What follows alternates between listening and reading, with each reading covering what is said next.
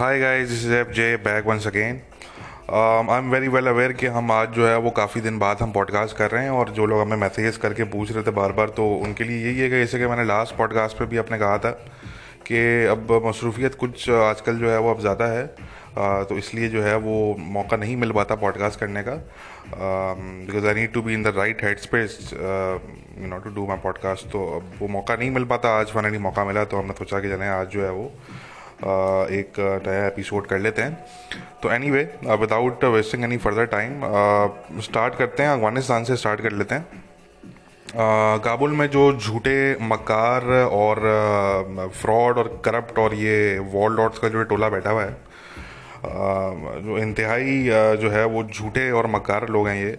तो ये जो है वो इनकी शुरू से जो थी वो ज़रा कोशिश थी कि किसी तरीके से जो है वो हम अमेरिकन को एंगेज करके रखें। और अब इनके जो इंटरेस्ट हैं वो कहीं ना कहीं अलाइन होते हैं अमेरिकन सिक्योरिटी सिक्योरिटी स्टैब्लिशमेंट में एक सेगमेंट है ऐसा जिसके साथ इनके इंटरेस्ट अलाइन होते हैं। और वो बेसिकली जो अमेरिकन सिक्योरिटी स्टैब्लिशमेंट है, उनके कुछ अपने इंटरेस्ट हैं, उनके कुछ अपने मफादात हैं। एक तरफ़ ये बात हो रही है कि जी हम जो जो काउंटर टेररिज्म जो सिचुएशन है अफ़गानिस्तान में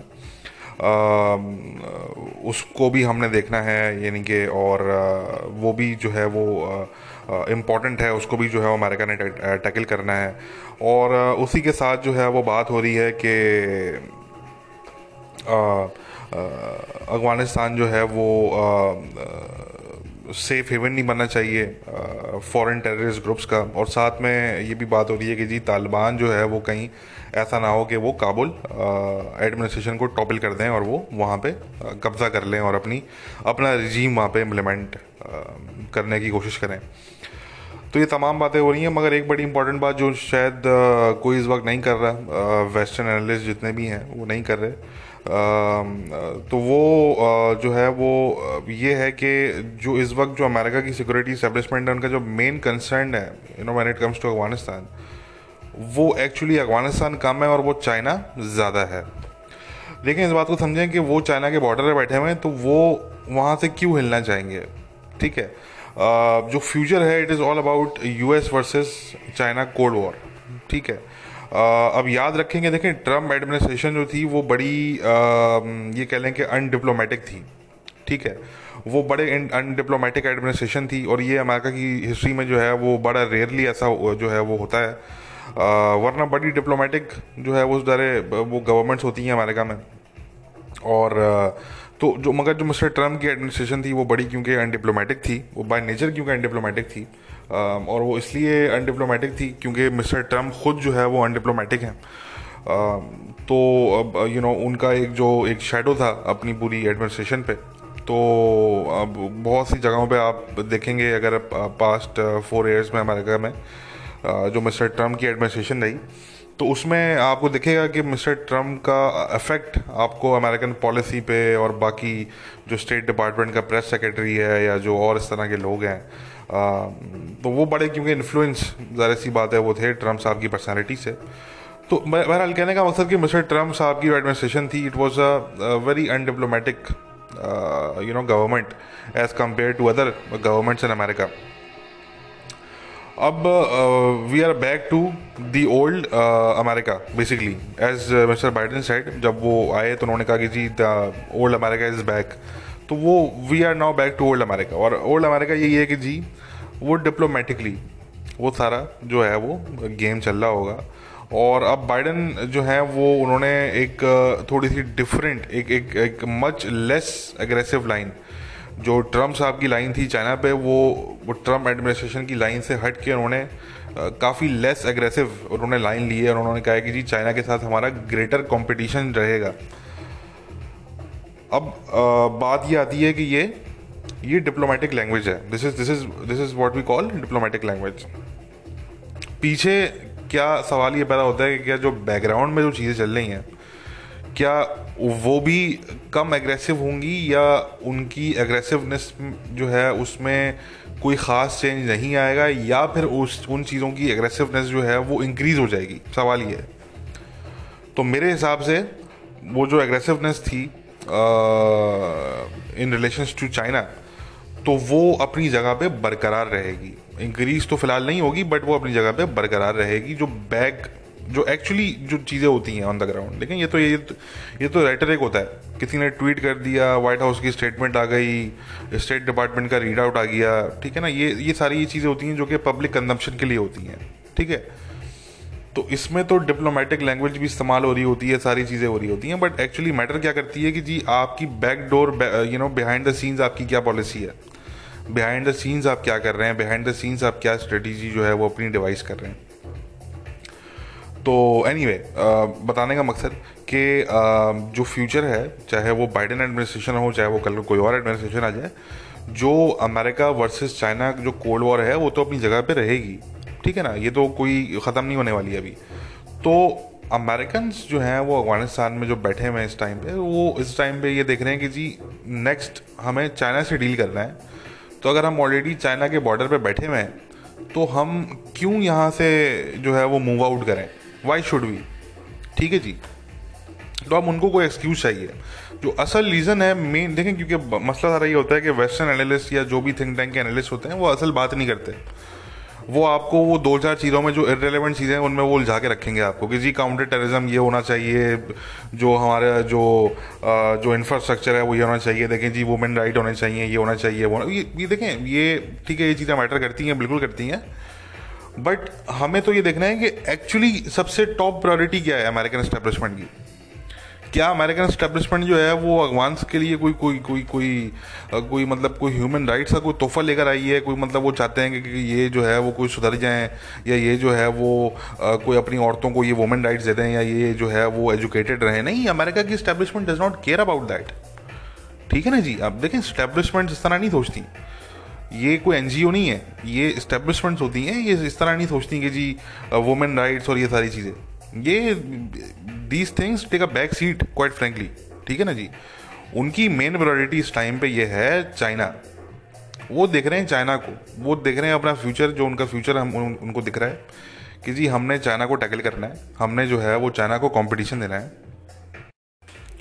तो अमेरिकन स्टेब्लिशमेंट बिल्कुल उसी हिसाब से चल रही है. ठीक है ना?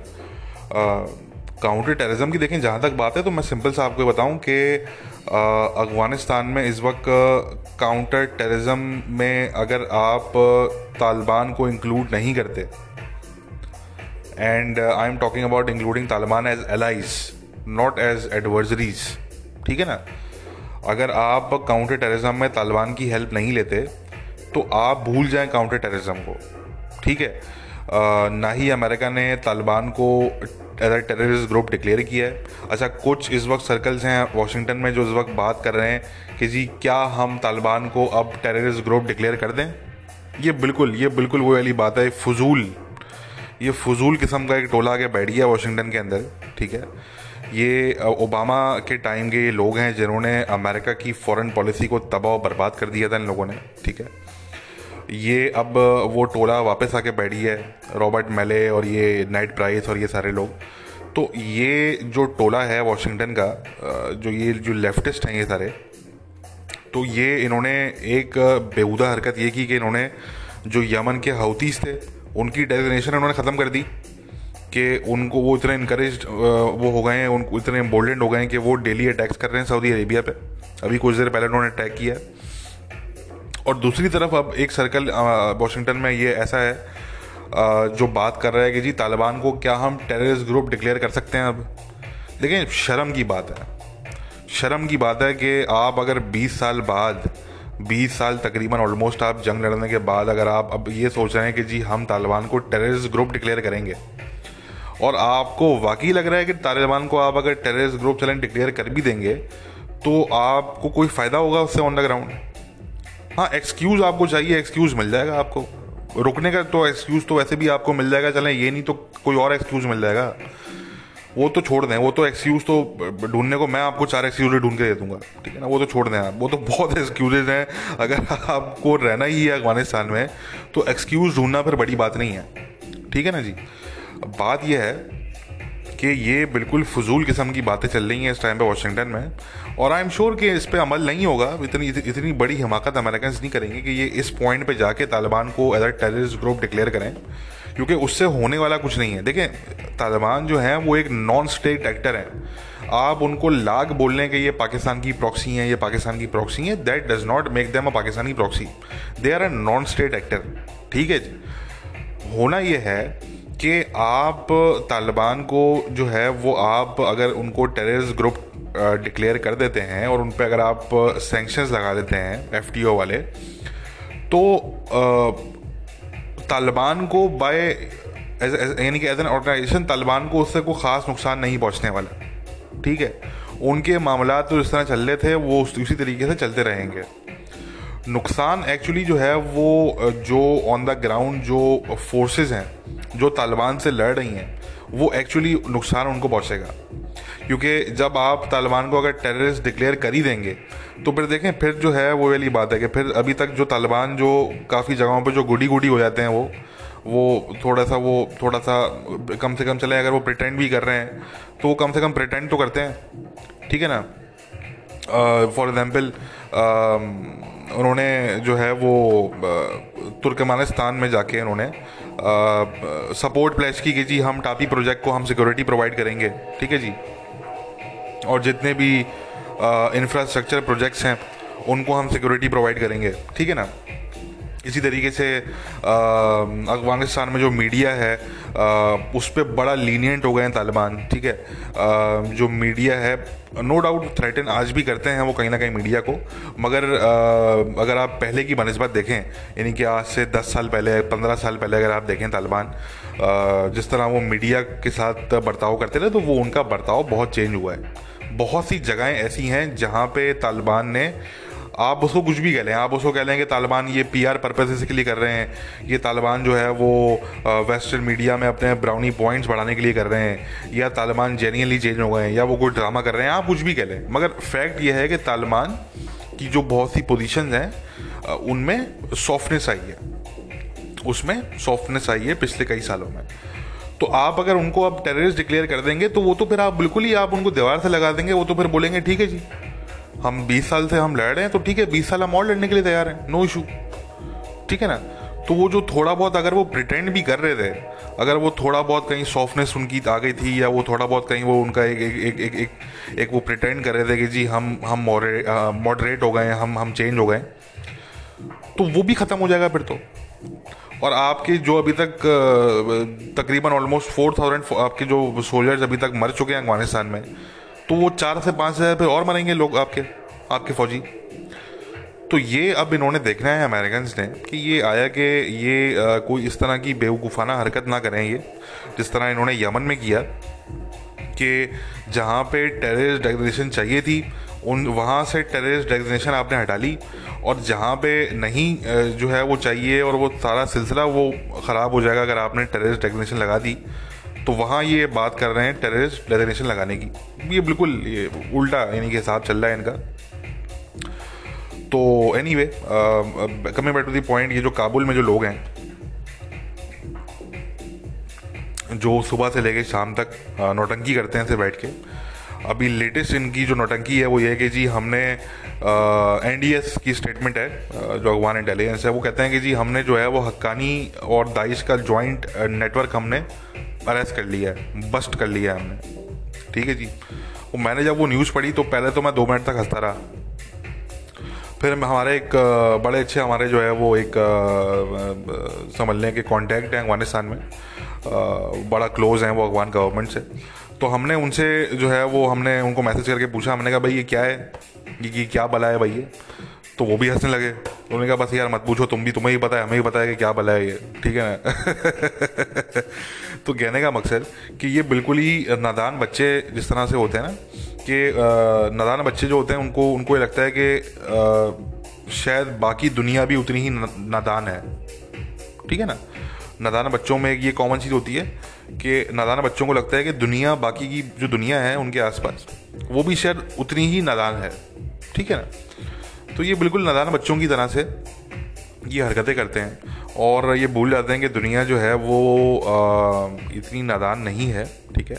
और आ, अगर आप बात करते हैं हकानी नेटवर्क की तो हक्कानी नेटवर्क तो पहले आपको पता होना चाहिए कि हक्कानी नेटवर्क है क्या? ठीक है? हक्कानी नेटवर्क जो है वो एक कोर पार्ट है तालिबान अगवान तालिबान का। ठीक है जी? और सिर्फ़ अगवान तालिबान का नहीं तहरीक तालिबान पाकिस्तान का भी जो है वो एक बड़ा इंपॉर्टेंट पार्ट रहा है और अभी भी है कहीं ना कहीं। तो एक तो ये समझ लें पहले आप। दूसरी चीज़ ध्यान में रखेंगे देखें इस वक्त दुनिया में जितने भी आ, सुन्नी जिहादी ग्रुप्स हैं ठीक है दुनिया में इस वक्त जितने भी सुन्नी जिहादी ग्रुप्स हैं, वो मेनली दो हिस्सों में डिवाइडेड हैं आइडियोलॉजिकली ठीक है? एक, वो ग्रुप्स हैं, सुन्नी जिहादी ग्रुप्स हैं, जो कि अलकायदा के साथ हैं, जो अलकायदा से सिंपथाइज करते हैं, अलकायदा की आइडियोलॉजी से अलकायदा की टैक्टिक्स से एग्री करते हैं, ठीक है? फिर दूसरे वो सुन्नी जिहादी ग्रुप्स हैं जो दाइश की टैक्टिक्स और दाइश की आइडियोलॉजी जो है, उससे वो एग्री करते हैं, उससे वो सिंपथाइज करते हैं। ठीक है? तो तालिबान और जो तालिबान का जो हकारी नेटवर्क जो हिस्सा है तो ये जो तालिबान और हकारी नेटवर्क हैं, ये हैं अलकायदा के कैंप में। ये पहले समझ लें आप लोग कि ये अलकायदा के कैंप में। ठीक है ना? ये दाइश के राइवल्स हैं। इन्होंने दाइश से जंगे लड़ी हैं वगैरह कुनर में, नंगरहार में ये अलकायदा के कैंप में ठीक है? अब ये भी आप माइंड में रखें कि हक्कानी के कुछ अहम लोगों पे दाइश के अटैक्स बाकायदा तौर पे हो चुके हैं पिशावर में बलूचिस्तान में। ठीक है? तो ये कहना कि हकानी नेटवर्क जो है वो कोई जॉइंट कार्रवाइयाँ कर रहा है दाइश के साथ मिलकर ये तो बिल्कुल ही एक, एक बेवकूफ़ाना जो है वो बात है। और मैं आप लोगों को ये बताऊँ कि जो वेस्टर्न इंटेलिजेंस कम्युनिटी है यहाँ मैं सिर्फ़ अमेरिकन इंटेलिजेंस कम्युनिटी की बात नहीं कर रहा यहाँ मैं वेस्टर्न इंटेलिजेंस कम्युनिटी की बात कर रहा हूँ। वेस्टर्न इंटेलिजेंस कम्युनिटी ऑलरेडी ये बात जानती है। आ, वो ये समझते हैं वो इसलिए वो चुप हैं इस बात पर वो क्या कहें? हैं देखें ना वो भी मजबूर हैं वो उनके अलाइद हैं अगवान ये जो काबुल में जो झूठे और मक्कार लोगों का एक टोला बिठा दिया उन्होंने जो उनके गले में आ गया। तो जो जो वेस्टर्न नेशंस के जो जो एजेंसीज हैं जो इंटेलिजेंस कम्युनिटी है वो भी बेचारे वो क्या बोलेंगे? ठीक है ना, वो वो वो प्राइवेटली वो बोलते हैं, जो बोल सकते हैं वो बेचारे। ठीक है ना? तो मगर जो वेस्टर्न इंटेलिजेंस कम्युनिटी है, वो भी ये अच्छी तरीके से समझती है कि जी, ये जो जो भी इस तरह की फजूलियात जो आ रही हैं एन की तरफ़ से या काबुल में और जो कुछ लोग हैं अमरुल्ला साले साहब जो हैं फॉर एग्ज़ाम्पल इस तरह के जो और लोग हैं तो इनकी तरफ़ से जो इस तरह की जो जो इस तरह के जो टिटबिट्स आते रहते हैं कि जी आ, हमने हकानी दाइश का हमने कुछ सेल कुछ जॉइंट सेल था वो हमने पकड़ लिया। वो कभी कोई फेक वीडियो आ जाती है दाइश की उसमें दाइश के लोग खड़े होकर कह रहे होते हैं कि जी हमने ये अटैक नहीं किया हम पे तालिबान ने किया है। जबकि असल दाइश जो है वो कबूल कर चुकी है उस अटैक को ठीक है ना? तो ये इस तरह की जो नदान बच्चे जो बच्चों वाली जो हरकतें हैं तो इनकी नदाना बच्चों वाली हरकतें अब ख़त्म ही नहीं हो रही। ठीक है ना? अब वो अमेरिकन जब ट्रंप साहब के टाइम पे थे, जब ट्रंप एडमिनिस्ट्रेशन थी तो उस टाइम पे कुछ जगहों पे अमेरिकन ने बड़ा पब्लिकली भी इनको एम्बेरस किया ठीक है ना? जो इनको पसंद नहीं आई, और फिर आपने देखा कि वो पूरा कैंपेन चला जलम खलील जात के अगेंस्ट पूरा कैंपेन चलाया गया अफ़गानिस्तान में, कि जी इनको फारिग किया जाए। तो अब क्योंकि बाइडन एडमिनिस्ट्रेशन है तो अब तो सवाल ही पैदा नहीं होता कि हमें को पब्लिकली इस तरह की कोई चीज़ नज़र आए। वो अगवान तो अलाइज हैं उनके, वो तो ठीक है वो पब्लिकली नहीं बोलेंगे वो।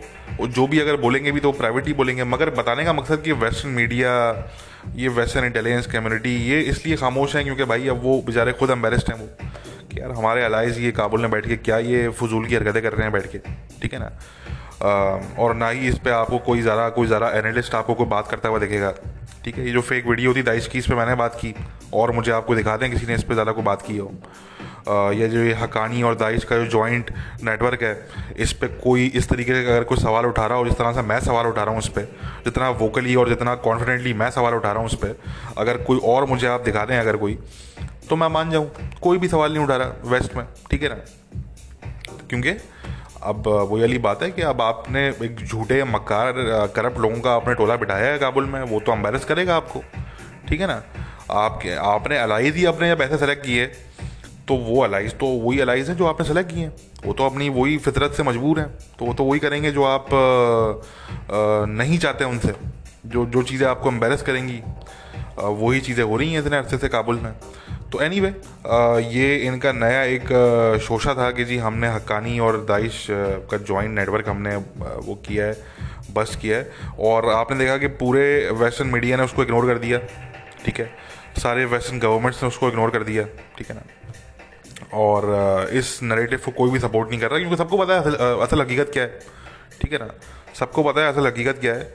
आप मतलब दो दुश्मन हैं, उनको आप कह रहे हैं कि ये दोस्त हैं। अब दुनिया जानती है दुश्मन है वो आपस में। आप कह रहे हैं कि दोस्त हैं। तो मानने के लिए आप ही मान लें, आपके लोग मान लें तो यही हो सकता है। वो दुनिया तो नहीं मानेगी। ठीक है ना? और वो अलग बात है कि दुनिया इस टाइम पे जो वेस्ट है, वो उस टाइम पे खुल के उसको कॉल आउट नहीं कर रहा। मगर फिर भी मुझे से कुछ शायद लोग हों आसपास जो इसको कॉल आउट कर रहे हो। मैं तो किसी को नहीं जानता बहरहाल। किसी मैं वेल नोन वेस्टर्न एनालिस्ट को नहीं जानता जो उसको इस तरीके से इतना वोकली कॉल आउट कर रहा हूँ, इस तरीके से मैं कर रहा हूँ। और मैं जब भी इनको मैं काबुल रजीम कहता हूँ तो बहुत से लोग हैं इनको आग लग जाती है। कुछ पाकिस्तानी भी हैं उसमें। जो कहते हैं कि जी आप काबुल रजीम क्यों कह रहे हैं? काबुल एडमिनिस्ट्रेशन क्यों कह रहे हैं आप इनको? ठीक है ना? तो और क्या कहा जाए? गवर्नमेंट कहने, कहलाने के लायक ही नहीं है ये लोग, ठीक है ना? गवर्नमेंट गवर्नमेंट होती है, गवर्नमेंट जब होगी तो हम उसको गवर्नमेंट कहेंगे बट अभी तो ये एक अजीब किस्म का एक सेटअप है। खूब मार्शल बना हुआ है, कोई कोई कुछ बना हुआ है, ठीक है ना? एक अजीब ही किस्म का एक सेटअप बनाया हुआ है वहाँ पे इन्होंने, जो खुद इनसे नहीं समझ रहा आप ये देखें कि इनके जो क्लोजेस्ट एलाइज हैं, जो नेटो और जो अमेरिकन हैं, वो यानी कि वो इस टाइम पे ये एडमिट कर चुके हैं ऑन द रिकॉर्ड वो एडमिट कर चुके हैं कि जी, हम अगर निकलेंगे तो ये दो हफ़्ते भी सर्वाइव नहीं कर पाएँगे ये। ठीक है ना? तो ये गवर्नमेंट ऐसी होती है। कि जी फॉरेन फोर्सेस निकलेंगी तो वो दो हफ़्ते भी सर्वाइव नहीं कर पाएगी गवर्नमेंट ये कोई गवर्नमेंट होती है यार लाना तो ऐसी गवर्नमेंट पे। तो ये कोई गवर्नमेंट नहीं है तो एक ऐसी इन्होंने, एक एक नदान बच्चों का इन्होंने एक ऐसी एडमिनिस्ट्रेशन रिजीम कुछ भी आप कह लें उसको, बहरहाल गवर्नमेंट कराने के लायक नहीं है। तो एनी वे अफ़गानिस्तान में जो दोहा डील है, वो उस पर बहुत से सवाल निशान इस वक्त मौजूद हैं। उसका जो फ्यूचर है, वो क्वेश्चनेबल है हाईली क्वेश्चनेबल है, ठीक है?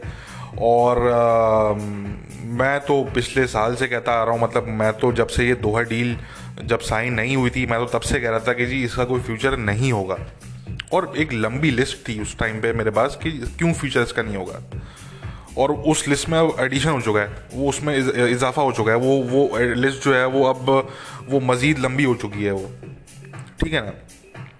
तो नहीं इसका कोई फ्यूचर नहीं है इस डील का। और अब देखते हैं कि क्या होता है बहरहाल। मगर देखें ये भी ध्यान में रखें कि अमेरिका में इस वक्त सख्त तरीन अपोजिशन है आ, इस बात को लेके कि जी दोहा डील कोलैप्स नहीं होनी चाहिए और अमेरिका को विड्रॉ कर लेना चाहिए अपने फ़ौजें निकाल लेनी चाहिए अमेरिका में। अमेरिका में जो पब्लिक है अमेरिकन पब्लिक उनका बड़ा प्रेशर है इस टाइम पे बाइडन एडमिनिस्ट्रेशन पे।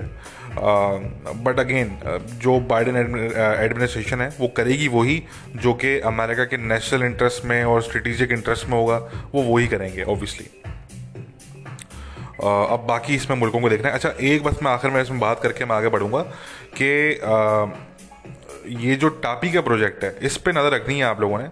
क्योंकि देखें, तालिबान ने अभी विज़िट किया तुर्कमानिस्तान तुर्कमानिस्तान का, और वहाँ पे इन्होंने जो है वो मुल्ला ब्रदर साहब ने जो है वो बकायदा प्लेज की सपोर्ट की जी, हम टापी को, हम सिक्योरिटी प्रोवाइड करेंगे, हम इसको प्रोटेक्शन देंगे और हम इसको सपोर्ट करेंगे।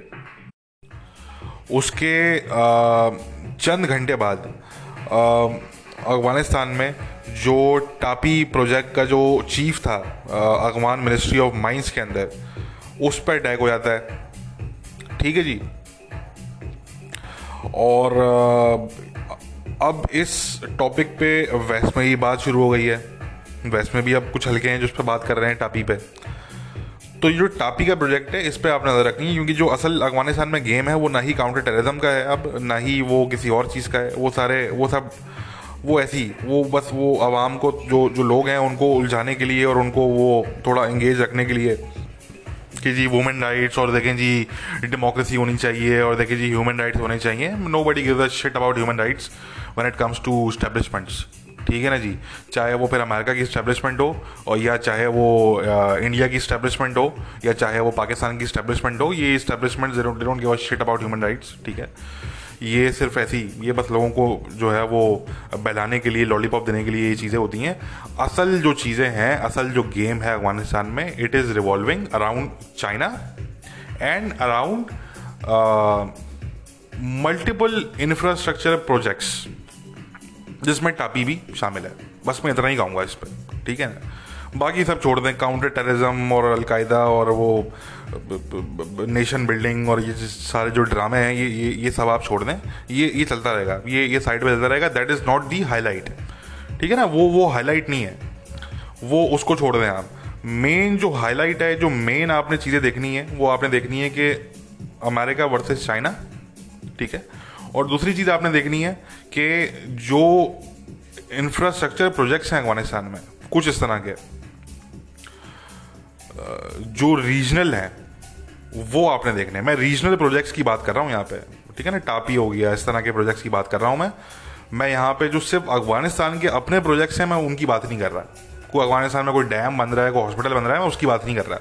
मैं यहाँ पे रीजनल प्रोजेक्ट्स प्रोजेक्ट्स की बात कर रहा हूँ, जो रीजनल प्रोजेक्ट्स हैं। ठीक है ना? तो बस मैं इतना ही बोलूँगा कि इन चीज़ों पर नज़र रखें आप। बाकी जो है वो सब ऐसी, वो that is extra noise that's what it is ठीक है ना? जैसे कि मैंने कहा कि अगर आपको काउंटर टेररिज्म में कुछ भी करना है अफ़गानिस्तान में तो अब आपको तालिबान को अपना अलाय बनाना पड़ेगा। तभी आप कुछ कर सकते हैं वरना आप नहीं कर पाएँगे। ठीक है ना? तो एनी anyway, तो बाकी जो चीज़ें हैं वो सारी नॉइज़ हैं उसको बस वो चल वो साइड पे चलती रहेंगी। मगर जो मेन चीज़ें हैं वो उन पे आपने जो है वो आपने फोकस करना है और नज़र रखनी है कि ये जो इंफ्रास्ट्रक्चर प्रोजेक्ट्स हैं कुछ अफ़गानिस्तान के रीजनल प्रोजेक्ट्स हैं। इन प्रोजेक्ट्स को लेके कुछ मुल्क हैं रीजनल भी और आउट ऑफ़ द रीजन भी जो जिनके इंटरेस्ट अटैच हैं। ठीक है ना? विद दी सक्सेस और with the failure of these projects ठीक है जी?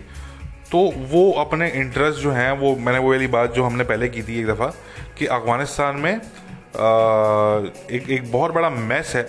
And it's a mess of clashing interest that's what it is there are several clashing interest in Afghanistan तो लोग बात करते हैं सिविल वॉर की सिविल वॉर तो होनी है अफ़गानिस्तान में बट वो उसमें जो फॉरेन प्लेयर्स होंगे, वो बड़े इंपॉर्टेंट होंगे कि उसमें फॉरेन प्लेयर्स कौन से होंगे।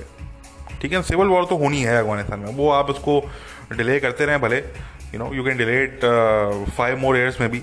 ठीक है ना? वो आप डिले करते रहें, फ़र्क नहीं पड़ता बट वो एक ना एक पॉइंट पे सिविल वॉर तो होनी है प्रॉपर किस्म की एक सिविल वॉर होनी है अफ़गानिस्तान में, ठीक है ना? तो any way we will see कि किस तरफ़ जाती हैं चीज़ें। अब ज़रा पाकिस्तान पर आ जाते हैं। अब आप लोगों को याद है कि पाकिस्तान में जो है वो रिसेंटली ईरान के आई की जो है वो स्टेटमेंट आई कि जी हमने जो है वो ऑपरेशन कैरी आउट किया है पाकिस्तान के अंदर और हमने अपने जो रिमेनिंग बॉर्डर गार्ड्स हैं, उनको हमने रिहा करवा लिया है। और वो सिचुएशन कुछ इस तरह की बन गई कि पाकिस्तान वॉज़ वेरी एम्बेस्ड ठीक है ना? Pakistani foreign office had no idea how to respond to a question when asked about this particular incident ठीक है ना? जब किसी जर्नलिस्ट ने पूछा पाकिस्तान के फॉरेन ऑफ़िस के स्पोक्स पर्सन से तो वो उनसे जवाब नहीं दिया गया, क्योंकि उनको पता ही नहीं था कि बोलना क्या है। ठीक है ना? वो चाहे, क्योंकि उनको पता था कि मैं कुछ भी बोलूँगा पाकिस्तान की पोजीशन हट होनी है उससे। ठीक है? और वो यही हुआ कि अब फाइनली जो पाकिस्तानी आर्मी पाकिस्तानी आर्मी की तरफ़ से जो अब ये स्टेटमेंट आई है कि जी ये फेक न्यूज़ थी, कोई ईरान ने ऑपरेशन कैरी आउट नहीं किया और जो भी चीज़ें हैं वो जो है वो उससे हुई हैं डायलॉग के थ्रू हुई हैं और फिर ईरान के तस्नीम न्यूज़ ने जो है वो ईरान की सिक्योरिटी सोर्स को कोट किया है और वो तस्नीम न्यूज़ कहता है कि जी पाकिस्तानी आर्मी का हम शुक्रिया अदा करते हैं और उनकी काविशों की वजह से ये बरामद हो गए। तो अब सवाल ये उठता है कि पहली बात कि अगर उनको ईरान में ही रखा हुआ था तो पाकिस्तानी आर्मी का क्या काम है उसमें? ठीक है। सवाल सबसे पहला तो ये उठेगा ना कि अगर उन बॉर्डर गार्ड्स को जैशल अदल ने, जिनको किडनैप किया हुआ था बॉर्डर गार्ड्स को, अगर उनको जैश ने अगर ईरान में सिस्तान में रखा हुआ था तो पाकिस्तानी आर्मी का क्या काम है भाई उसके अंदर? ठीक है ना जी? कोई काम नहीं है उसके अंदर पाकिस्तानी आर्मी का। वो तो ईरान जानता है, ईरान का काम जानता ठीक है ना? तो आपको ना कमेटी बनानी पड़ती पाकिस्तानी आर्मी के साथ, ना ही कोई इस तरह की चीज़ होती। ठीक है, ना ही आपको स्टेटमेंट देनी पड़ती कि जी, पाकिस्तानी आर्मी का शुक्रिया अदा करते हैं हम इसका मतलब है, पीछे से मैसेज गया जब ये न्यूज़ फैल गई, जब ईरान की तरफ़ से ये इस तरह का सिलसिला हुआ तो उस, इसका मतलब मैसेज गया पाकिस्तान की तरफ़ से कि जी, आप इसको थोड़ा डैमेज कंट्रोल करें आप इसको, ये आपने क्या कर दिया? ठीक है ना? क्योंकि मेरी इन्फॉर्मेशन के हिसाब से ईरान ने पाकिस्तान को बैक स्टैप किया इस पर मेरी इन्फॉर्मेशन के हिसाब से। Pakistan was played like a fool ठीक है by Iran. Iranians are you know they are they are very sharp people तो वो एक ऐसी पोजीशन में उन्होंने फंसा दिया पाकिस्तान को कि ना उस टाइम में पाकिस्तान ये कह पा रहा था कि जी ये हमने डील करवाई है। क्योंकि अगर आप ये कहेंगे कि जी हमने ये डील करवाई है तो जहन में रखें कि जैशुल अदल जो है वो एक डेजिग्नेटेड टेररिस्ट ग्रुप है। और पाकिस्तान ये डिनाई करता रहा है कि जी हमारे हमने इनको परा नहीं दी हुई हम, हम हमने इनको कोई सेफ़ हेवन प्रोवाइड नहीं किया पाकिस्तान इनको सपोर्ट नहीं करता। पाकिस्तान में बेस नहीं है जैशुल अदल आपकी ये पोजीशन है। और ईरान की पोजीशन रही है पास में। वो ये कहते रहे हैं कि जी, ये पाकिस्तान बेस्ड है और पाकिस्तान का स्टेट इसको एज अ प्रॉक्सी इस्तेमाल करता है बलूचिस्तान में। ठीक है ना? तो उस टाइम पे ना आप ये कह पा रहे थे कि जी, ये हमने करवाया और ना ही आप इसको रिजेक्ट कर पा रहे थे कि जी, ईरान ने ऑपरेशन कैरी आउट किया है। ठीक है ना? ना आप ये रिजेक्ट कर पा रहे थे। क्योंकि आपका जो अपना जो आपके सहाफ़ी थे, वो उसको ऑलरेडी ब्रेक कर चुके थे खबर को। ईरान का मीडिया ब्रेक कर चुका था टर्किश मीडिया ब्रेक कर चुका था अल जजीरा पे खबर आ चुकी थी, ठीक है ना? तो उस टाइम पे फॉरेन ऑफ़िस से जब सवाल किया गया तो वो उस टाइम पे लाजवाब थे, उनके पास कोई जवाब नहीं था। और मैंने उस टाइम पे हमारा डिस्कशन चल रहा था कुछ दोस्तों में तो मैंने उस टाइम पे यही कहा था, जो हमारे कुछ दोस्त अहबाब थे, कि जी, इसका जो स्टेटमेंट है, वो या तो पीएम हाउस से आएगा या जीएचक्यू से आएगा। उन्हीं को पता है कि किस तरह हैंडल करना है इसको। ये फॉरेन ऑफ़िस के हाथ से ये बात निकल चुकी है। ठीक है ना जी? तो वही हुआ कि अब जो है वो जो आईएसपीआर है उसकी तरफ़ से फाइनली ये स्टेटमेंट आया कि जी आ, कोई इस तरह का जो है वो ईरान ने कोई कदम नहीं उठाया कोई ऑपरेशन नहीं किया ईरान ने। इसका मतलब आई झूठ बोल लिया है तो। भाई कोई एक झूठ बोल रहा है ना या तो आई झूठ बोल रही है या पाकिस्तान की आर्मी झूठ बोल रही है कोई एक झूठ बोल रहा है सीधी सी बात है। ठीक है ना? तो एक तो उनको ये डिनाई करना पड़ा कि जी कोई ऑपरेशन नहीं किया। दूसरा उन्होंने ये बोला कि जी हमारी हेल्प से और हमारी काविशों से जो है वो ये सारा मामला हल हुआ। तो अब सवाल ये पैदा होता है कि पहली बात, अगर उन बॉर्डर गार्ड्स को सिस्तान में, ईरान में रखा हुआ था तो फिर पाकिस्तानी आर्मी का काम नहीं था उसके अंदर। और अगर पाकिस्तानी आर्मी ने उसमें जो है वो एज आ फैसिलिटेटर का या मीडिएटर का आप कह लें कि रोल अगर प्ले किया है उसमें, ठीक है? अगर सुलह वुलह करवाई है और अगर वो जो भी था वो मामला अगर हल करवाया तो उसका मतलब ये हुआ कि जो जैशुल अदल है, वो पहली बात पाकिस्तान में बेस्ड है। तो ईरान का पहला क्लेम जो था, वो पाकिस्तान ने उस पर अपना टप्पा लगा दिया स्टैम्प लगा दिया उस पर ठीक है? और दूसरा जो ईरान का क्लेम है, जो शुरू से रहा है आई ऋषि सुलेमानी के टाइम से ये क्लेम करती रही है। सुलेमानी की खुद की स्टेटमेंट मौजूद है ऑन द रिकॉर्ड जिसमें उसने बोला है कि जी जैशुल अदल जो है, वो पाकिस्तान की प्रॉक्सी है। तो दूसरी चीज़ ये, फिर आपने इस चीज़ को भी अप्रूव कर दिया, इस पर भी आपने स्टैम्प लगा दिया कि ना सिर्फ़ जैशुल अदल जो है वो पाकिस्तान बेस्ड है, बल्कि वो पाकिस्तान सपोर्टेड भी है, वो पाकिस्तान की प्रॉक्सी है। और तो कोई इसकी एक्सप्लेनेशन नहीं है, ठीक है ना? तो आपके पास दो पॉइजन पिल्स थी, ठीक है? क्योंकि ईरान ने आपको बैक स्टेप किया। आपके पास दो पॉइजन पिल्स थी, उन दो में से आपने सेलेक्ट करना था कि आपने कौन सी पॉइजन पिल लेनी है पिल ए या पिल बी तो पाकिस्तान आर्मी ने डिसाइड किया कि हम पिल बी लेंगे, पिल ए नहीं लेंगे। ठीक है ना? हम ये नहीं कह सकते कि ईरान की जो फोर्सेज हैं, उन्होंने हमारी टेरिटरी में आके जो है वो ऑपरेशन कैरी आउट किया, जबकि मेरी इन्फॉर्मेशन के हिसाब से ऐसा ही हुआ है। उसमें कहीं ना कहीं पाकिस्तानी फोर्सेज भी थी बट ईरान की फोर्सेज पाकिस्तानी टेरिटरी में मौजूद थी। ये कोई डिनाई करता है तो करता रहे बट मेरी इन्फॉर्मेशन तो यही है। ठीक है ना? बट क्योंकि यहाँ पे आपका मसला आया था सॉवर्निटी का। आपकी जो सॉवर्निटी है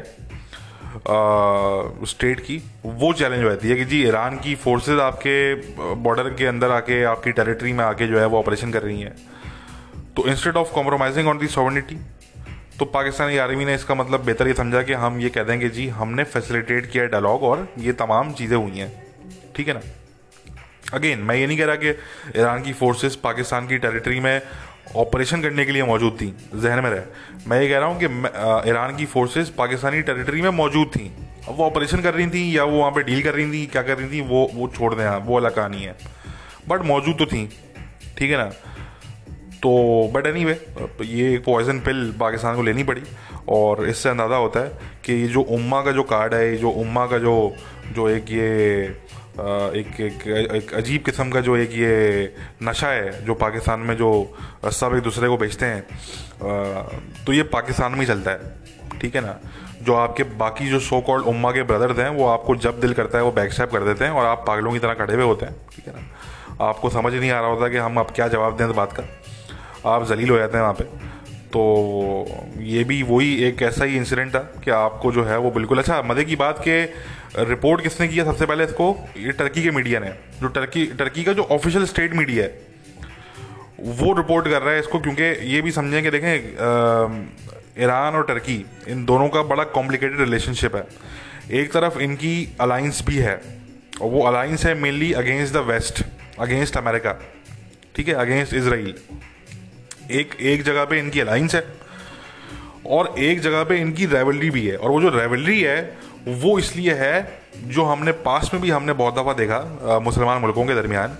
ये जो टर्की वर्सेस ईरान जो एक राइवलरी भी है साथ में, ये इसलिए है क्योंकि ये दोनों मुल्क चाहते हैं कि जी हम मुस्लिम उम्मा के लीडर हों। हम इस्लामिक दुनिया को हम हम हम रिप्रेजेंट करें। ठीक है ना?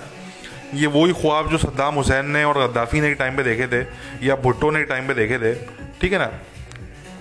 ये उसी तरह के ख्वाब जो है वो आ, दोनों मुल्क ये लोग देखते हैं। और पाकिस्तान भी ज़रा सी बात है ये ख्वाब देखता है कि जी हम जो है वो हम जी उम्मा के हम कुछ चैम्पियन बनेंगे ठीक है ना? हम हम रिप्रेजेंट करेंगे उम्मा के।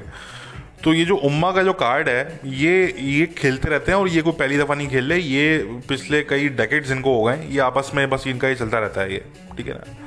कभी कोई स्टेट होता है तो कभी कोई स्टेट होता है। जहाँ पे भी इस्लामिज़म आएगा तो वहाँ पे यही होगा, फिर सी बात है, ठीक है ना? आप देख लें, ईरान में इस्लामिज़म है, शिया इस्लामिज़म है। आप देख लें टर्की के अंदर तो सुन्नी इस्लामिज़म है वहाँ पे, ठीक है ना? पाकिस्तान में देख लें तो पाकिस्तान से ज़्यादा इस्लामिस्ट तो शायद ईरान भी ना हो। ठीक है ना जी? हालाँकि ईरान में मुल्ला बैठे हुए मगर पाकिस्तान से ज़्यादा इस्लामिस्ट तो ईरान भी नहीं है।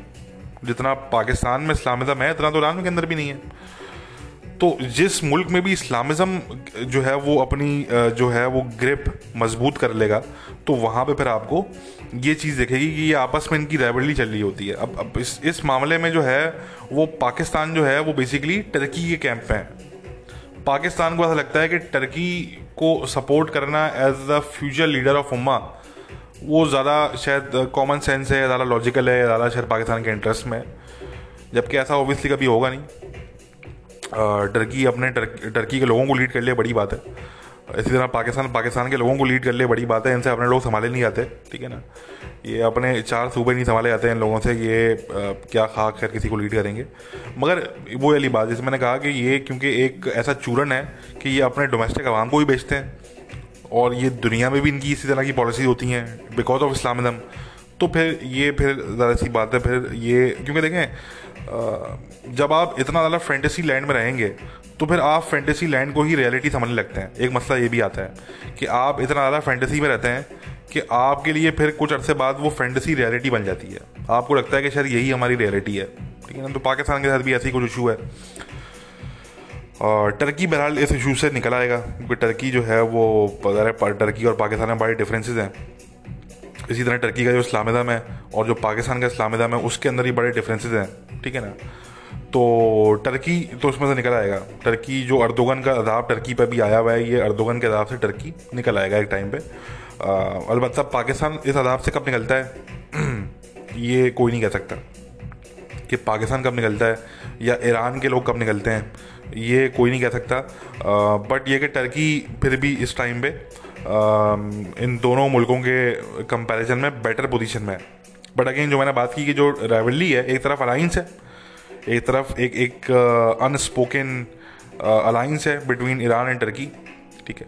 फिर दूसरी तरफ़ जो है वो उनकी रेवलरी भी है और वो जो राइवलरी है वो मेनली इस बात पे है कि जी कौन ज़्यादा जो है वो मुस्लिम उम्मा का लीडर जो है वो बन के सामने आएगा, ठीक है ना। अच्छा याद रखेंगे टर्की जो है वो कोई अपने आप को कोई सुन्नी दुनिया का लीडर नहीं समझता, वो अपने आप को बगैर मुस्लिम दुनिया का लीडर समझते हैं, ठीक है। या कम से कम वो एम कर रहे हैं कि जी हम मुस्लिम दुनिया का लीडर बनेंगे। बिल्कुल इसी तरीके से ईरान जो है, वो कहने को तो एक शिया थियोक्रेसी आप कह लें उनको, ठीक है ना जी? आप उनको कह लें कि जी आयतुल्ला का वहाँ पे निज़ाम है, ठीक है ना? कुछ भी कह लें आप उसको। बट ईरान की जो रीजनल और जो उनकी जो फॉरेन पॉलिसी है, जो उनकी जो उनकी इंटरनेशनल पॉलिसी है, उसको अगर आप देखें तो ईरान भी कोई सिर्फ़ शिया दुनिया का शिया मुसलम मुसलमान दुनिया का सिर्फ़ वो लीडर बनने का ख्वाब नहीं देख रहे? वो आ, वो भी मुसलमान दुनिया का ही लीडर बनने का ख्वाब देख रहे हैं। ठीक है ना? ये समझने की ज़रूरत है। क्योंकि ईरान अगेन शिया जो ग्रुप्स हैं उनको भी सपोर्ट करता है बट ईरान बहुत से बहुत से बहुत से सुन्नी ग्रुप्स को भी सपोर्ट करता है। जो लोग शायद इग्नोर कर देते हैं लोग शायद नहीं समझ पाते पाकिस्तान में कुछ सुन्नी ग्रुप्स हैं इनको ईरान सपोर्ट करता है हमास को करता है और इतना पी आई जे है उस, उसको करता है। तो बहुत से सुन्नी ग्रुप्स हैं आप ईरान की अलकायदा के साथ जो डीलिंग्स हैं आप वो देख लें। तो बहरहाल कहने का मकसद कि ईरान भी इस मामले में वो अपने आप को इसी तरीके से देखता है कि जी हम जो है वो मुसलमान दुनिया के लीडर हैं। और बस इन लोगों की आपस में भी है। ज़रा ये जो ये जो मुल्क हैं दो तीन मुल्क हैं पाकिस्तान हो गया टर्की हो गया ईरान हो गया कतर को आप उसमें ऐड कर लें कहीं ना कहीं। तो ये इन मुल्कों की कहीं ना कहीं ख्वाहिश है कि हम को मुस्लिम दुनिया के हम लीडर बने या कुछ तरह की कुछ चीज़ हम को मुसलमान ब्लॉक को मुस्लिम ब्लॉक हमको बनाएँ। कुछ तरह की इनकी ऐसी ये ये ख्वाहिशें हैं ये ख्वाहिश रहेंगी इधर ऐसी बात है। बट ये मौजूद है अपनी जगह पे। एनी anyway, ये तो जो है वो बात हो गई थोड़ी सी पाकिस्तान की। अच्छा अब थोड़ा सा इंडिया पे आ जाते हैं। देखें इंडिया जो है वो मुझे बड़ा मैं I was I was I was astonished कि जिस तरीके से इंडिया ने रिएक्ट किया ये जो पूरा वाक़ हुआ है इसका फार्मर प्रोटेस्ट चल रहा है इंडिया में। uh, और उस पर जो ट्वीट्स वगैरह किए फिर रेहाना ने और कुछ इंटरनेशनल पर्सनालिटीज़ ने। तो उस पर जिस तरीके से इंडिया ने रिएक्ट किया है आ, ये अब बिल्कुल इंडिया जो है वो समझ लें कि अब उसी बहुत करीब पहुँच चुका है बहुत सी बहुत से एरियाज़ में बहुत से डिपार्टमेंट्स में। इंडिया बहुत करीब पहुँच चुका है पाकिस्तान के। जिस तरह से पाकिस्तान जो है वो हम एक टाइम में देखते थे। इनफैक्ट पाकिस्तान में तो काफ़ी बेहतरी भी आ गई कुछ चीज़ों में। बट इंडिया जो है वो अब एक एक एक, एक बड़े वर्स डायरेक्शन की तरफ़ वो जा रहा है। और एक अजीब सी एक कैफियत मुझे इंडिया में नज़र आ रही है इस टाइम पे। जो मिस्टर मोदी साहब की जो सरकार है और जो मैं आई थिंक मैं उनकी सरकार को भी इतना शायद ब्लेम ना करूँ जितना मैं जो जो हिंदुत्वा की जो आइडियोलॉजी है और जो हिंदुत्वा के जो लोग हैं जितना जो, जिस तरीके से वो अपने मुल्क को रिप्रेजेंट करने की कोशिश कर रहे हैं या वो जो भी कर रहे हैं बहरहाल, वो तो वो आई वॉज़ एस्टोनिस्ड जिस तरीके से इंडिया के मीडिया ने रिएक्ट किया पुलिस केस फ़ाइल कर दिया गिरीटा के अगेंस्ट और जो है वो इंडिया के मैगजीन्स में और उनके न्यूज़पेपर्स में जो है वो इस तरह के आर्टिकल्स पब्लिश हुए। बड़े ऑप्सीन किस्म के आर्टिकल्स अगेंस्ट दीज पर्सनैलिटीज़ फिर मीना हैरिस जो है, कमला हैरिस की जो वो हैं रिलेटिव हैं तो वो उनको भी थ्रेटन कर रहे हैं ये लोग और वो मैं देख रहा था कि उनके खिलाफ भी जो है वो बड़ा प्रोपेगेंडा चल रहा है इंडिया में। तो मतलब कहने का मकसद कि इंडिया में इस वक्त जो है वो बिल्कुल मुझे तो जो है वो एक अजीब सा जो है ना, वो एक अजीब सी फीलिंग मुझे आती है जब मैं इंडिया को देखता हूँ। मुझे पाकिस्तान नज़र आता है। मैं तो अब सच बताऊँ ना तो मैं इंडिया को देखता हूँ तो मुझे उसमें पाकिस्तान नज़र आ रहा होता है। मैं बोलता हूँ यार दो दो पाकिस्तान कहाँ से आ गए? ये मतलब एक पाकिस्तान बर्दाश्त करना मुश्किल था हम सबके लिए। ये मतलब ये दूसरा भी पाकिस्तान पैदा हो गया ये साइज़ में बड़ा है ये। तो ये अजीब एक अजीब किस्म की वाकई में मैं बताऊँ कि इन्होंने बर्बाद कर दिया इंडिया को। आ, इंडिया का जो सोशल फैब्रिक था जो इंडिया की सॉफ्ट जो इंडिया का सॉफ्ट इमेज था दुनिया में आ, उसको इन्होंने बर्बाद कर दिया। ठीक है ना? ये लोग कहते हैं कि जी इंडिया जो है वो सुपर पावर बनेगा और इंडिया चाइना के साथ फेस ऑफ़ करेगा और ये करेगा, वो करेगा। ये तो ये तो बिल्कुल वो जो होता है ना, गली के बच्चे होते हैं। वो गली का जो बदमाश होता है, वो बेचारा, वो सोलह सत्रह साल का लड़का होता है वो। उसने गले में वो पाँच छः चेन चेन्स पहनी हुई होती हैं, वो ठीक है ना, उसने वो बैंडना वैंडना पहना हुआ होता है सर पे। वो बदमाश किस्म के वो बच्चे होते हैं वो। वो जिस तरीके से वो लड़ने के लिए आपसे आ जाते हैं ठीक है ना? ये जो इंडिया पाकिस्तान के लोग हैं वो उससे रिलेट करेंगे। मैं क्या बात कर रहा हूँ? बिल्कुल गली के जो बच्चे होते हैं क्या आपने ज़रा सा कुछ बोल दिया तो वो बच्चा आपसे लड़ने के लिए आ जाएगा? कि जी आपने क्या बोला? ठीक है ना? ये क्या ख़ास सुपर पावर बनेंगे आप? देखिए सुपर पावर जो होती है ना they don't give a damn कि दुनिया जो है वो उनके बारे में क्या बात कर रही है। ठीक है ना जी? आ, आप अमेरिका को देख लें। आप और मुल्कों को देख लें, जो सुपर पावर होती है, वो वो परवाह नहीं करती कि दुनिया में कौन उसके बारे में क्या ट्वीट कर रहा है और क्या जो है वो किसी को मीडिया में आर्टिकल छप रहा है, कोई क्या हो रहा है, वो दे डोंट केयर ठीक है ना? तो अगर आपका ये बिहेवियर होगा तो आप सुपर पावर का तो मुझे नहीं पता, आप मगर आप कोई गली के कोई जो है वो आप कोई निक्के को बदमाश आप बन जाएँ शायद। वो भी बदमाशी आपकी चलेगी नहीं ज़रा अच्छे तक। क्योंकि अब आप देख लेंगे बांग्लादेश में जो है वो बड़े चेंजेस आ रहे हैं। बांग्लादेश में जो जो बांग्लादेश की जो स्ट्रेटिजिक जो उनका वर्ल्ड व्यू है बांग्लादेश का, वो बड़ा चेंज हो रहा है। और मुल्कों को आप देख लेंगे वो, जो बाकी मुल्क हैं एशिया के, वो उनका एटीट्यूड जो है वो इंडिया को लेकर आहिस्ता आहिस्ता वो अब चेंज हो रहा है। तो ये बदमाशी भी ज़्यादा टाइम चलनी नहीं है ये। ठीक है ना? आप अमेरिका बादशाह नहीं है पहली बात, ठीक है? अमेरिका बादशाह की बदमाशी जो है वो एक टाइम तक चली, फिर उसके बाद चलना बंद हो गई। अब आप देखें ना, वो जो एक फेयर फैक्टर था अमेरिका का जो बात में पहले भी कर चुका हूँ पास में, कि वो जो फेयर फैक्टर था सी आई ए का American drone strikes American army American marines Delta Force ये, वो सारी चीज़ें, वो वो ख़त्म हो गया वो। वो वो जो फेयर फैक्टर था, वो आपने क्योंकि आपने अपने सारे कार्ड्स आपने शो कर दिए। ठीक है ना? जब तक आपने अपने कार्ड शो नहीं किए थे, तब तक जो है वो लोगों के दिल में डर था। ठीक है ना? कि जी अमेरिका ये कर देगा, अमेरिका ये कर देगा, अमेरिका वो कर देगा। ठीक है ना? बट आपने 20 साल की जंगों में फ्रॉम इराक टू अफ़गानिस्तान आपने अपने सारे कार्ड शो कर दिए कि जी मैक्सिमम हम ये कर सकते हैं। और मैक्सिमम आप ये कर सकते थे कि आपने मदर ऑफ़ ऑल बॉम्ब गिरा दिया अफ़गानिस्तान पे। ये मैक्सिमम कर सकते थे आप। ठीक है ना? आप न्यूक्लियर वेपन तो मारेंगे नहीं आप। तो जो मैक्सिमम आप कर सकते थे, आपने वो करके दिखा दिया। तो वो जो फेयर फैक्टर था, वो ख़त्म हो गया। ठीक है ना? तो अब इंडिया को भी ये समझना है कि आपकी जो बदमाशी है ना ये, जो गली के जो बच्चे होते हैं गंदी गंदी गलियों के बच्चे जो होते हैं, मुंबई कराची की गंदी गंदी गलियों के बच्चे सोलह सत्रह साल के जो बच्चे होते हैं नए नए बदमाश बन रहे होते हैं वो। तो ये जो आपकी निक्की, जो निक्के बच्चों वाली जो बदमाशी है आपकी, ये ये ज़्यादा टाइम तक नहीं चलने वाली है। ये एक टाइम आएगा कि you will be called out on it and you you are already being called out on it ठीक है ना? तो मेरा ख्याल है कि इंडिया क्योंकि मैंने एक चीज़ नोटिस की है कि इंडिया के जो कुछ हिंदू नेशनलिस्ट हैं वो आ, बड़ा प्राउडली वो बता रहे होते हैं कि जी हम इतने बड़े मुल्क हैं। तो देखें ये जो बड़ा मुल्क होना कोई it's not it's it's not a wonderful thing just to be as country in size और इन पॉपुलेशन सोवियत यूनियन भी जो था वो पॉपुलेशन में और साइज़ में बहुत बड़ा था। ठीक है ना?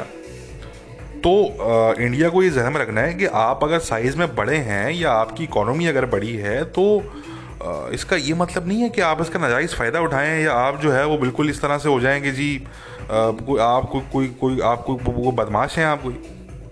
ठीक है ना? तो ये जो चीज़ है, ये इसलिए इंडिया को ये समझनी पड़ेगी। और इंडिया के जो भक्त हैं, जो संघ परिवार, जो भी कहना चाहें आप लोगों को, मैं तो खपती कहता हूँ इन लोगों को सीधा बात है। मेरे पास तो एक ही लफ्ज़ होता है। चाहे वो पाकिस्तान के इस्लामिस्ट हों, नेशनलिस्ट हों, या फिर ये इंडिया के, हिंदुत्वा के नेशनलिस्ट हों, हम तो खपती कहते हैं इनको, खपती लोग हैं। तो बताने का मकसद ये है कि ये जो इन्होंने जिस तरीके से जो रिएक्ट किया है इन्होंने कि आप जो है वो मीना हैरिस को आप डेथ थ्रेट दे रहे हैं, आप आप उनको थ्रेटन कर रहे हैं आप। आप ये नहीं सोच रहे कि आपके मुल्क के जो ताल्लुकात हैं अमेरिका के साथ, वो कहाँ खड़े हुए होंगे अगर कोई सीरियस कोई चीज़ हो जाती है अगर कोई इस तरह की? तो आई वॉज़ एस्टोनिस्ड मुझे तो मैं तो जब भी इंडिया को अब मैं देखता हूँ तो मुझे पाकिस्तान उसमें नज़र आता है। तो मुझे लगता है कि यार अब दो पाकिस्तान है। ख़त्े के अंदर एक एक पाकिस्तान है, ओरिजिनल, और एक जो है वो एक चाइनीज़ कॉपी पाकिस्तान की आ गई है मार्केट में। तो वो बस अब ये, अब देखते हैं कि इंडिया कहाँ जाता है, बट ये कोई अच्छे साइंस नहीं है।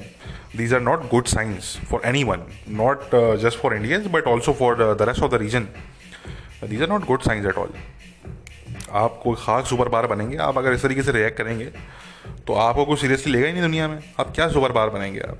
This is not how uh, any superpower reacts.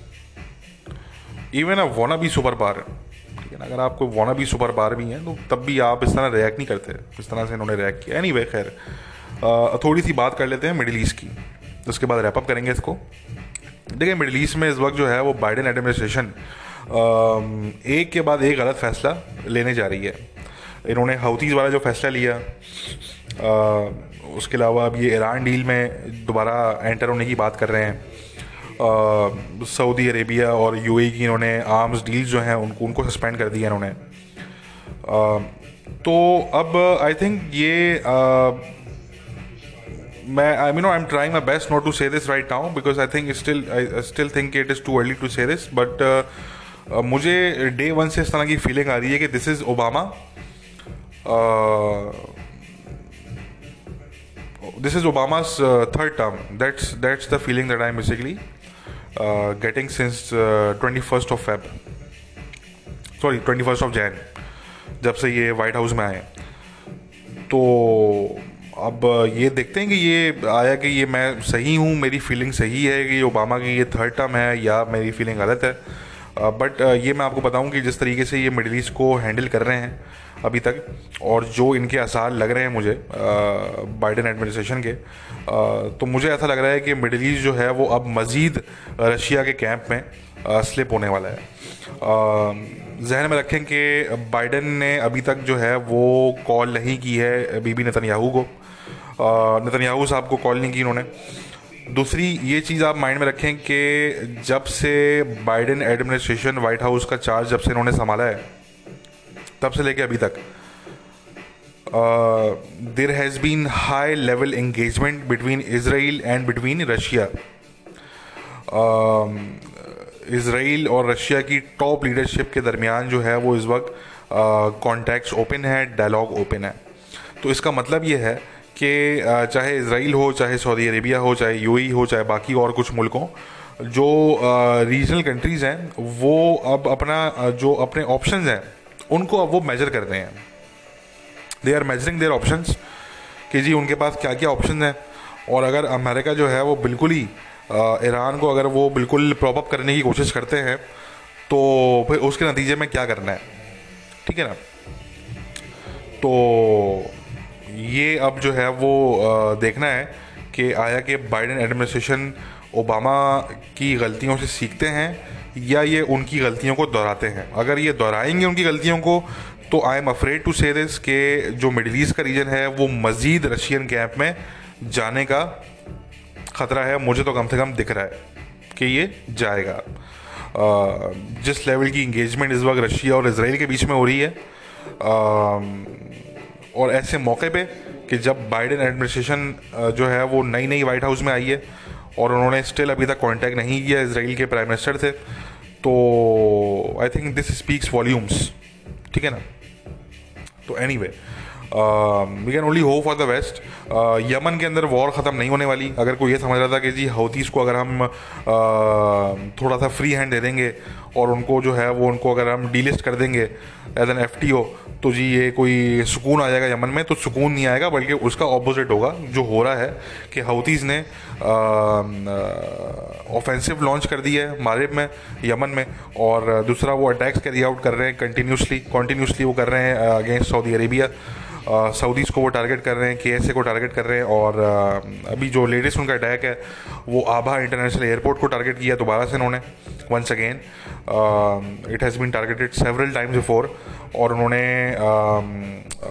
King Khalid airbase को भी टारगेट किया है अपने लेटेस्ट अटैक में। तो Houthis are obviously feeling emboldened they are feeling encourage उन्होंने इसको ग्रीन सिग्नल के तौर पे देखा है कि जी हमें ग्रीन सिग्नल मिल गया है कार्रवाइयाँ करने का। तो वो वही कर रहे हैं जो हमने एक्सपेक्ट किया था।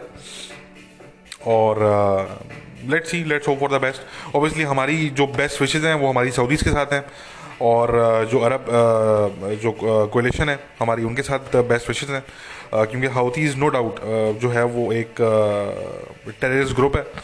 और एक एक्सट्रीमिस्ट टेररिस्ट ग्रुप है और यमन की जो लेजिटिमेट गवर्नमेंट है उनके अगेंस्ट ये लड़ रहे हैं हाउथीज़ और ईरान इनको सपोर्ट करता है।